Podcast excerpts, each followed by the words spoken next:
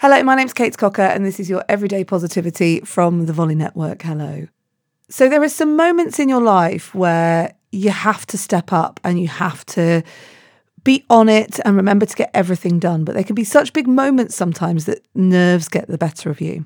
When I worked in radio really regularly, I worked on a radio show where we would interview really big celebrities like Kylie Minogue or Kelly Clarkson, or in this case, Madonna.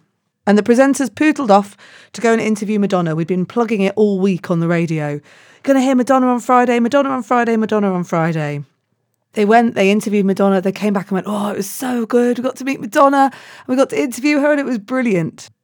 I took the mini disc, as it was then, into the studio, loaded it into the mini disc machine, pressed play with all this excitement that I was going to hear this amazing interview with Madonna. And as the audio played, my heart sank the recording had been done in such a way that Madonna was not speaking into the right part of the microphone. And it meant in this lovely interview was just the presenters laughing their heads off, asking questions, and you couldn't hear Madonna at all. So here we are doing this flagship radio show that goes out across the nation. And you'd have thought we'd all been doing it long enough that this sort of thing wouldn't happen. But this stuff happens to the best of us. In fact, it happened the other day with one of my producers. She came back from a recording and the microphone wasn't right and she felt really bad about it. And I just said to her, You just have to reframe your failure. This is part of your story and part of who you are. I remember me reading an article about a woman who grew up in a family of jockeys. And as her and her family rode horses and fell off, her dad, who was a really professional jockey at the time, would say, You can't call yourself a professional until you've fallen off that horse a hundred times. It's a reframe of failure.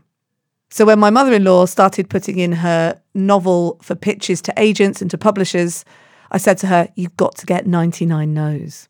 And what that did was that meant that every time she got the no, she went, Oh, that's another no, another 95 to go.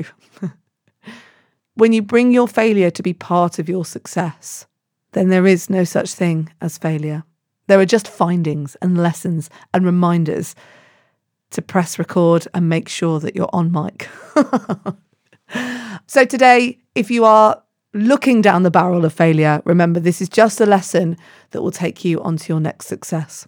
I'll be back tomorrow with another episode of Everyday Positivity. In the meantime, if you want to join in with some positivitiers, come and find us in the Facebook group. Head to Facebook and search for the group Everyday Positivity with Kate Cocker.